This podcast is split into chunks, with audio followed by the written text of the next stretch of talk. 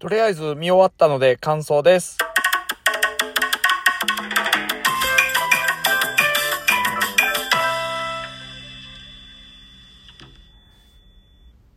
とにかく、仮面、新仮面ライダー、見てまいりました。まあ、あの、中身のね、か、ほんとこう、細かい感想とかっていうのは、ちょっとまた、きちんと後日、あの、ナンバリングで配信したいなと思うんですが、まあ、とりあえず、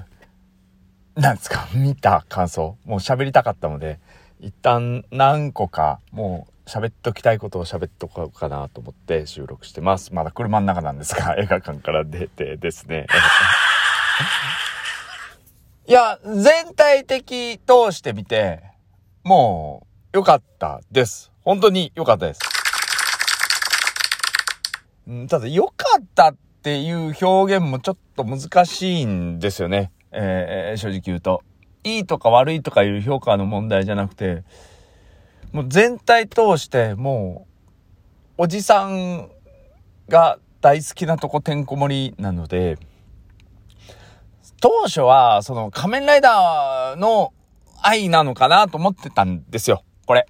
だから、安野さんのその仮仮面ライダー愛が、なんかこう、滲み出てみたいなところなのかなと思って見てたんですけど、まあそれも実際あるんだろうと思うんですよね。でもそれよりも何よりも、要はもうその、70年代とか、まあ69、60年代後半ぐらいから70年代にかけてになるのかなあの、ほんと昭和のテレビ子供たちがかぶりついて見てたようなテレビだ、テレビですよね。とかも活劇だったりとか、そういったものの、こう、ん、どこまでなんて言っていいか、ちょっとあれなんだけど、オマージュではないけど、なんかすごく、ん、ノスタルジーみたいな感じのところっていうのがすごく強くって、僕らが見てた頃のテレビなんですよね、見てて、すごく。ね、あの当時の、こう、時代劇だけじゃないんですよ。ああいう活劇風の、あの、番組があってたりとかしてたり、映画とかでもそうですよね。人気映画だってなんだっていろいろあるとは思うんですけど、あのー、本当特撮とかそういったところだけじゃなくて、もう本当あの当時手作りでみんなが作ってきてたテレビを今の VFX だったりとかなんかいろいろ使って表現をして大人が楽しんでるっていうようなイメージだったんですよね、見てて。だからすごくこう、僕ら世代には響くんですけど、まあ、逆を言えば、本当に今の若い層にあれ響くのかなと思ってて、ちょっとそこら辺が、うん、まあ、安野さんファンみたいな人たちにはいいのかもしれないですけど、あの、まあそうですね。僕らおじさん世代にはもうとにかくもう心にズバズバ刺さりまくるような映画でした。いや、あと漫画を僕は読んでたので、で、今でも持っているんで、漫画は読んでた方がいい気がします。一森章太郎先生の漫画は読んでて僕は良かったなと思ってます。やっぱりそこら辺のその仮面ライダーっていうそのさっき言ったテレビの部分とこの原作の部分っていうのがきちんとこう描いてるわけじゃなくてそこをちゃんと安野さん流に落とし込んでこの新仮面ライダーとして作り上げてる中にその昭和の映像ボックスみたいな感じで ぶっ込んできてるので、だってもうその秘密基地があるところがやっぱりこう、ラーメン屋さんじゃなかったかな。なんかあのね、下町の なんかお店から出てきてご案内しますみたいなところだったりとか、だってあの昔の仮面ライダーとかって、なんか団地の、えー、なんですか、子供たちをさらって、なんか、ちょっとした悪いことをするのに世界征服のために結びつけちゃったりしてたわけじゃないですか。なんかそういうのも感じられたりもするので、うん、すごく良かったと思い、っていうかもう、とにかくその、よく言われるのが、例えば、イチゴライダーが登場した時のシーンを、やっぱ一番最初、あの、冒頭の2分28秒かな？なんかのその映像でも出てきましたけど、それがきっちりシンクロしてるみたいなところをこう言われてる方とか結構いるんですけど、僕も最初そこで、わ、すごいなと思ったんですよ。でもね、途中からそういう、そういう描写っていっぱい出てくるんだけど、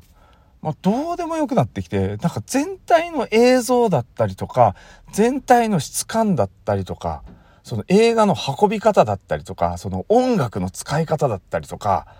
あのー、もう全部がもう、どんどんもう、童心に帰っていくような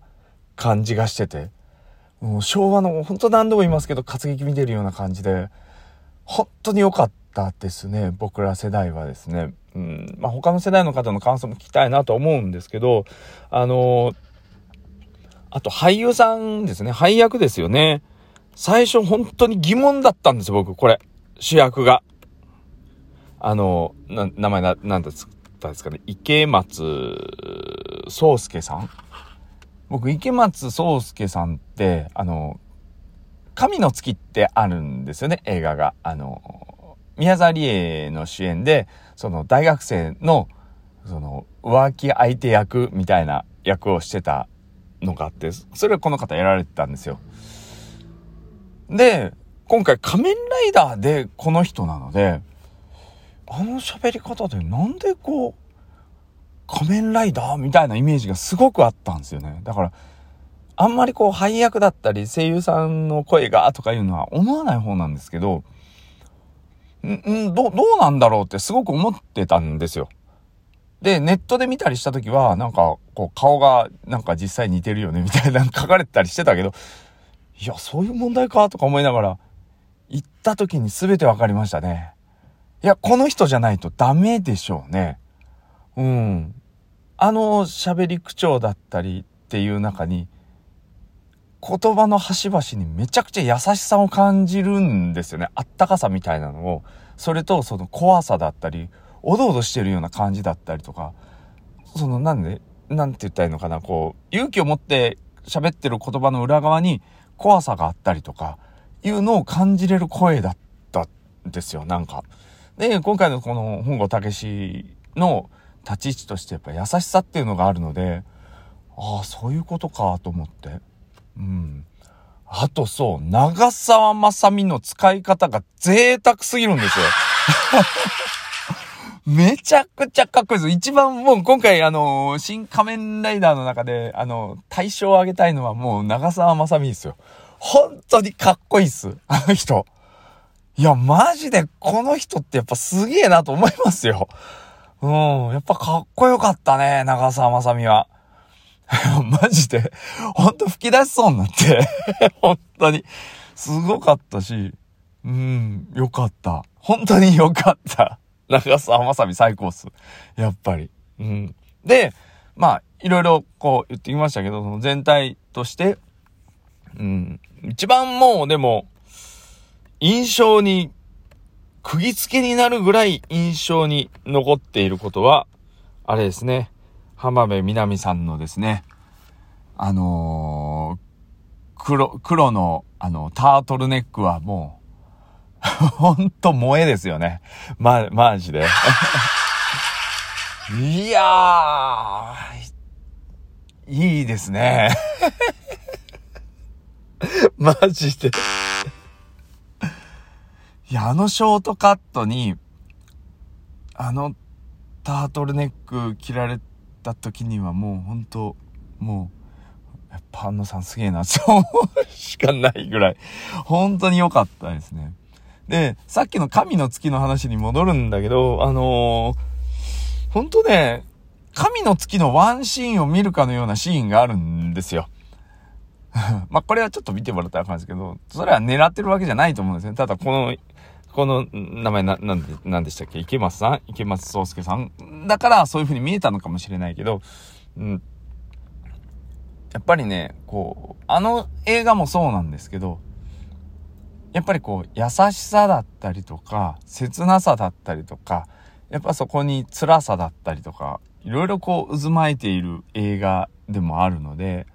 あのまあ、今回の仮面ライダーのテーマもそこにあるから、なんかちょっと音楽のテイストが少し似ている感じがあったから、リンクしちゃってるのかなっていうのがあるんですけど、うん、ちょっとそういう風に見えたシーンもあったりとか、うん、良かったですよ、本当に。うん、だから、若い人が見に行くときは、いや、漫画よ、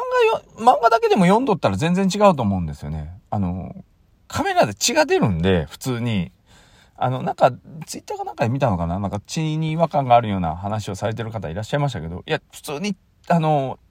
石森章太郎先生の作品は血が出るので、あの、だから、まあ、あそこまで大量にドバーッと出るのはわかんないけど、でも、やっぱり生きているっていうことなので、やっぱりその、血は出るんですよね。うん、だから描写の中でもね、歌人がやっぱり腕切られたりした時とかやっぱ血が出てたりするので、うん、だからやっぱそこら辺は原作ってさっき言ったその漫画だからそこは忠実なのかなと思うし、まあテレビはね、それ映せないのもあるんで、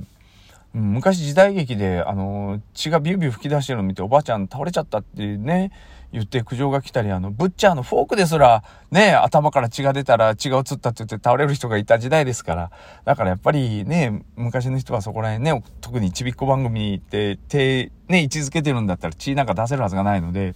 うん、だからまあ、今回はそういう風に作ってる作りだからいいんじゃないかなと思うし、その新エヴァ、あの、新ウルトラマンとまた違った毛色で、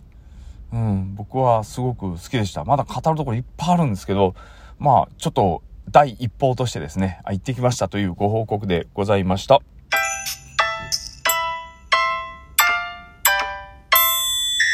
またブルーレイ出たらすぐ買わなきゃいけないですね。それじゃあ。